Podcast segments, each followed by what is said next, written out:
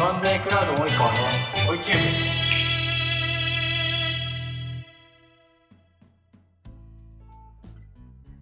ブ。ちなみに超これ最初の方に聞いてきゃよかったなと思ってるんですけど、えっ、ー、と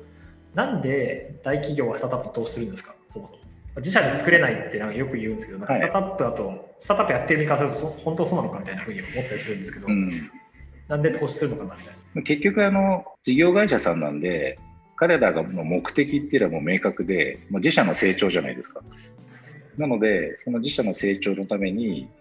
スタートアップとの競争によって自分たちがやりたいことをしっかりと実現できるっていうことが見えれば、彼らはやっぱりお金を払ってくれますよね。いわゆる総合商社的な省流に乗せるみたいな、多分そういうのが一つ分かりやすい例って感じですかね。住宅メハウスメーカーさんとかであれば、家を売ってます。でももう普通に家作って売るだけだと売れません。どうしたらいいだろうって考えた時の、例えば一つの手法として、もう全面的にもうスマートハウス化していきますみたいなところが、もしかしたらあるかもしれないじゃないですか。まあ、例えばそういったところに対してやっぱり家を作るノウハウしか持ってない人たちが、そういったところにはなかなかこう短期的に踏み込めないので、やっぱりそういったところに長けている会社さんとのアライアンスによって、そういったものをこう自社のソリューションとして手に入れるっていうのが、まあ一つの例えば例だとすると、まあ、しっかりとこう出資という形で自分たちで一定レベルを踏み込んで、そういった事業を推進していくっていう構図は、まあ、非常に分かりやすい例じゃないかなと思います。そういう出資の場合はやっぱりそうですよね、まあ、そのための開発費として出資しますよみたいな、まあ、そういう雰囲気になるっていう感じなんですかね。そうですね、割とその出資金の使用使途なんかがそういったところに振り向けられるというケースがあるんじゃないかと思いますね。非常に勉強になります。ちょっと ブイシー と比べて事業会社からの調達において苦労された点というところで、まあ、菊池さんなんかめちゃめちゃ攻略されまくってますけど、えーっとまあ、一般的 な, なんか注意点とかってすごい聞きたいなと。そうですね、うん、やっぱりあの時間かかります。どれぐらい見とけばいいですか。半年だからあの ブイシー さんからの調達と比べて、その短期でにかげつさんかげつでこう調達をしなければいけないタイミングで事業会社さんと話し始めるっていうのはちょっと厳しいんじゃないかなと。なので、まあ、先々見据えてあらかじめやっぱりそういった関係性、まあ、自分たち の, あの先ほど言ったようなどういったところに入ってもらいたいかっていうところをしっかりと構想を描きながら、早めにそういった人たちと話を始めて、いざという時のために引き出しを増やしておくっていうのはかなり大事な、まず下準備だと思います。 にさんかげつで事業会社さんから調達っていうのはかなりレアケースじゃないかな。あの事業会社さんの方も シーブイシー 立ち上げられるケースも増えてきてますので、だんだんその期間っていうのも短縮化されてるのかなとは思いますけれども、まあ、当時はなかなかこう シーブイシー を立ち上げるっていうのは徐々に増え始めてるぐらいの時期でしたので、本体からのプロパー投資となると、これ エムアンドエー されるのかなぐらいのデューデリを受けますんで、まあ、そういうのも含めてかなりこう期間が伸び気味っていうのは経験上もありますね。だから時間長いじゃないですかっていう時に、そのワンショットどれぐらい出せるんですか、会社って。ああ、それはあれですね、なかなかこう、はい、一言で言えないところですけども、はい、なんかそのバリューに対する、まあ、数パーセントレベルの、例えば、まあ、さんぜんまんからごせんまんっていうような調達規模や、まあ、ごせんまんからいちおく程度の調達規模っていうのは割となんていうの主流といったらですけども、まあ、出しやすい金額の範囲じゃないかなと思います。そうですね、まあ、ただその事業会社さんからの出資の中で、まあ、ブイシー さんとやっぱり大きく違うのはやっぱシナジーなので、その時のスタートアップのそのバリューとかですね、株価っていうのはそんなにこう彼らの投資を大きく左右しないというところが結構違いとしてあるので、割とこうラウンドが進んでしまっている会社さんであっても、事業会社さんからの出資では出資はそういったところのハードルは低いんじゃないかなと。そのバリエーションじゃあ作る時とかは逆になんかまあ何回もラウンドして何回口とするからこれがバリエーションでみたいな空気感でこれピッチに行くって感じなんですか。まあ、我々の場合だともう、あのー、例えば一つのユージットを アイピーオー と見据えた場合、それまでの資本政策っていうのはある程度こう見越して、そういったところはあのーまあ、それに完璧にはまらなくてもいいとは思ってますが、やっぱりそういったあの見込みはしっかりと立て、立てておかないと間違ったこう血を入れてしまう可能性もあるんじゃないかなと。ここでいうとなんかリードとかっていう概念はあるんですか。ないです。ないな。まあ、それ ブイシー さんのやっぱメリットですよね。やっぱり大手さんがこうリードしてくれて、まとまった金額をあのいっかいのラウンドでしっかり仕上げていただけるっていうところはあると思いますけども、事業会社さんの場合、まあ、特に我々はもう本当に各社一社一社と私が交渉させていただいたっていうのが実態ですんで、もうあまりこうラウンドという概念とかですね、リードっていう概念が正直なかったっていう、年から年中資金調達ほとんど動くみたいな感じになるんですか、実際それぐらいの長いリードタイムがあるとすると。そうですね、あの調達するかどうか置いといたとしても、結局それがまあ事業の成長と大きくこう密接しているので、まあ、一つのそのセールス活動がイコール調達活動にもなっていたりするんですね。ですのであの常に止まらずにあの調達活動しているっていうふうにも言えるかもしれないです。どのタイミング、その僕もなんか事業会社さんとかと、まあ、シーブイシー さんとかですかね、やなんかやるでしょうがあるんですけど、どのタイミングでこれはもう出資してくれるなみたいな角度感をつかむみたいなこれってなんか普通の ブイシー と結構違うなってやっぱ思っててなんかどこまでいったらこれはもう角度としてきゅう割だみたいな風になるのかっていうのをちょっと聞きたいんですけど。あの別に信用してないわけじゃないんですけど基本的に私はあの調達に関しては、はい、着金するまで気を抜かないです、うん、なので途中でまあいけるっていう雰囲気が感じたとしても、まあ、どうしてもやっぱり契約結んでたとしても、やっぱそれをこう破綻するっていうシーンもゼロではないですし、それを経験されている方もいらっしゃるので、やっぱりこうどうしても慎重にならざるを得ないな。相対するのはご担当の方になってくるっていうケース、まあ、経営企画等のですね、ご担当になってくるケースもありますので、まあ、そこから最終決済者まで行くっていうのはやっぱりこう階段がまあ 4, よっついつつあるわけですよね。なのでやっぱり人を介在してする数が増えるほど、なかなかそういったものも正しく伝わらなかったり、あの意思決定の段階でまた必ずしもそのが正しい判断が下るとは限らないっていうのがありますので。実際僕の時そうだったんですよねそうっすね特に外資は怖いですね。額がえらいちょっと申し訳ないです。藤原さんじゅうぶんのいちになりましたけど、どういうことでしたっけ詰められてる、詰められてる詰められてるな。ちなみになんか持ってき方の作法もきっと ブイシー と違うんですよね、きっとさっきの話だと。なんで、まあ、ま, まず相手の課題が分かんない中で、まずシナジーとか持ってかなきゃいけないと思うんですけど、それはなんかどんな最初壁打ちしましょうみたいな感じでいくんですか、担当者に。うん、まあ、担当の方から入るケースと、まあ、トップダウンで入らせていただくケースともあるんですけれども、まあ、基本的には我々が組みたいと思っている会社さんに行くケースが多いので、まあ、そこに対して我々の持っているアセットとのシナジーというところを、まあ、まずは我々なりに考えた提案をさせてもらうことが多いです。で、まあ、それをご提示させていただく中で、そこから少しこうあの軌道修正したりとかですね、させていただきながら、一番お互いにとってベストなシナジーというところを探っていくっていうようなストーリーになります。最初からプランありきでまず持っていくんですね。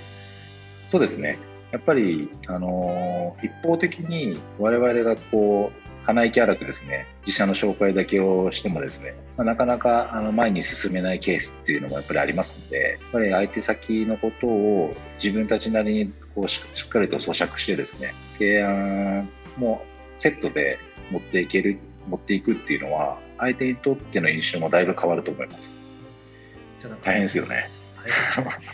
進めていく中での、そうですね、なんかディールをブレイクさせないためのなんか注意点ってどこにあるんですか。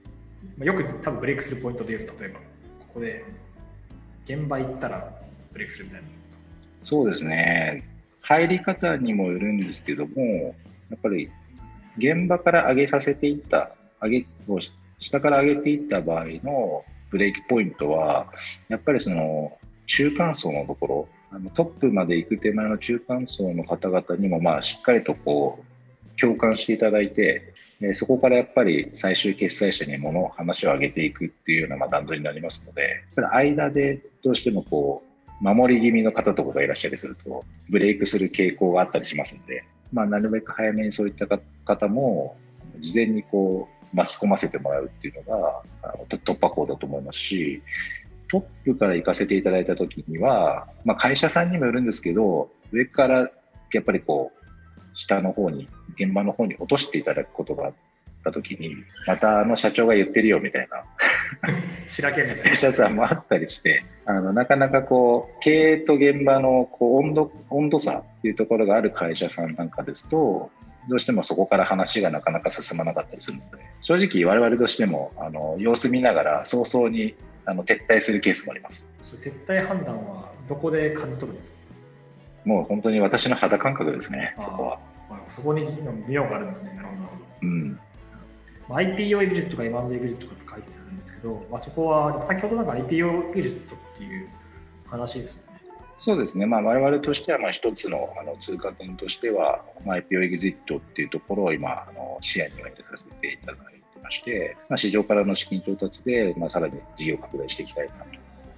この場合なんか アイピーオー 後も、まあ、事業会社はまあ株は基本あんま売らずに持ってくださいねみたいな感じになるんですかね。あの、まあ、元々のそのなりわいがき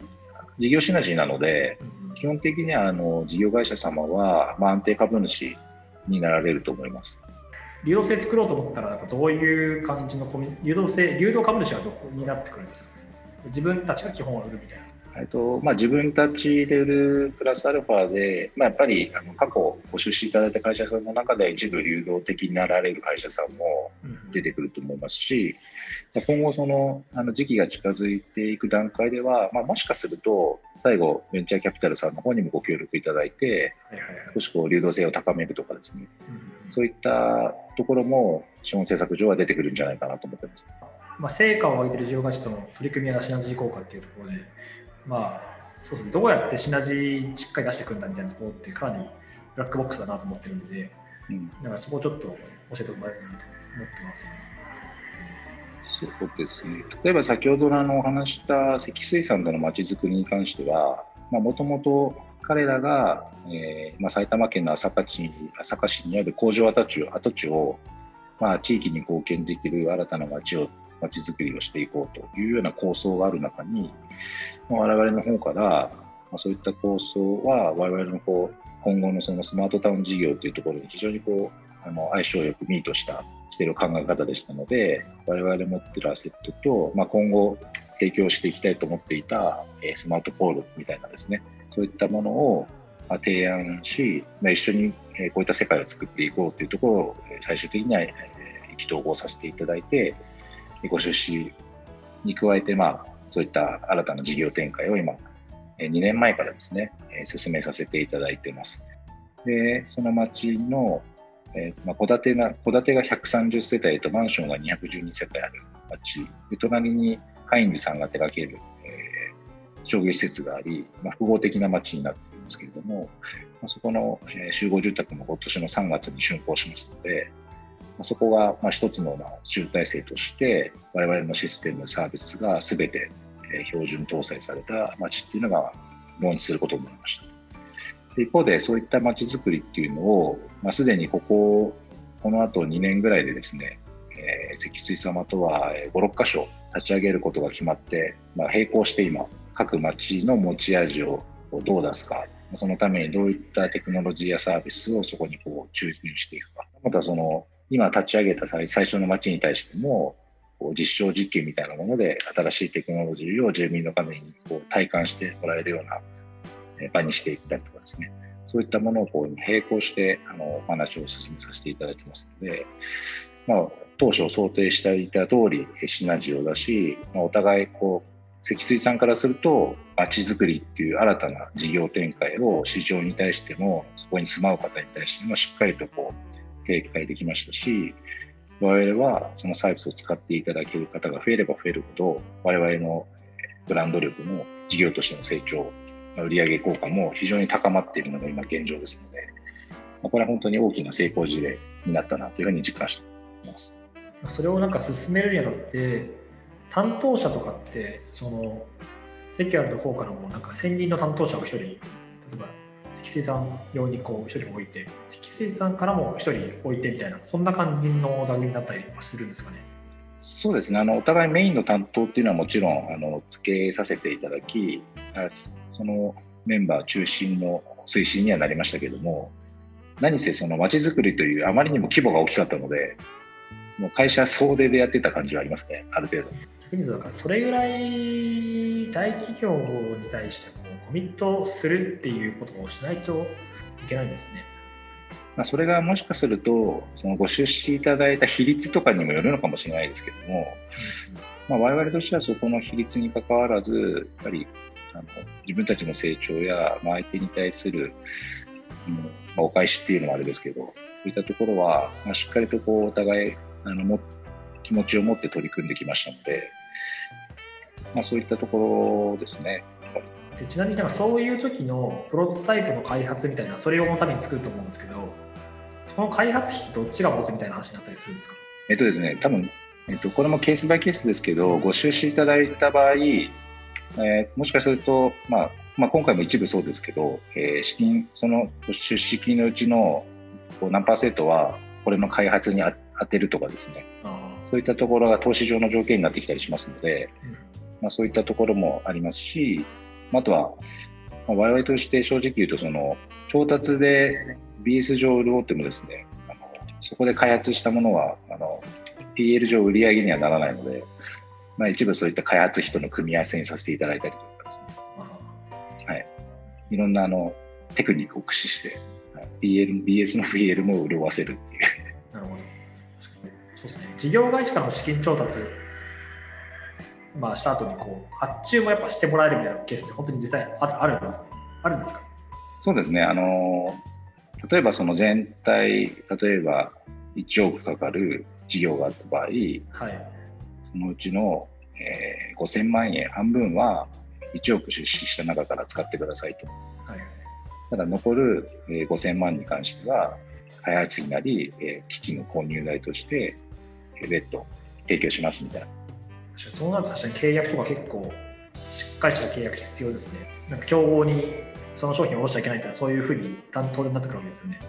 そうですね、あのそういったケースもあるでしょうし、まあ、なので私先ほどの注意点もあったんですけど、仮にそれをやったときにこれが積水産でしか使えないシステムだとすると、何やってるのかよく分からなくなってくるので、まあ、我々のシステムは積水産に限らず他社さんでも使えるようになってます。まあ、それのまああのだいいち号として積水様にお使いいただいているっていう感じですね。うん、標準化に当たる部分がエクイティでなんか使っていいよみたいなところで、積水さんに合わせる部分が発注で使っていいよみたいな、そういうなんか切り分けみたいな、そういうテンションになってきたりする。そんなイメージです。あのこれはあの提案の仕方とかテクニックもあるんで、はい、ですけど結局自分たちが本来やりたいのはそういったあの基盤作りなので、そういった基盤作りはあの自社でしっかりと抑えてやらないと、本当にあの相手に合わせたシステムを受託で作ってますみたいになってしまうので、自分たちが本来持ちたい部分はしっかりと基盤として自分たちでしっかり早く縛って自分たちのキャッシュの中でやり、相手に対して、まあ、カスタマイズなり合わせ込む部分に関しては、まあ、それはそれでしっかりとあの対価をいただくと。じゃあ最後にちょっと今後のビジョンについて改めて語っていただいて、この回の終わりとさせてもらってるんですけど。はい、ありがとうございます。あの弊社さまざまなスマートセキュリティ製品サービスを出させていただいておりますが、今後もですね ビーツーシー でのしっかりとしたスマートセキュリティとしてのこうポジショニング、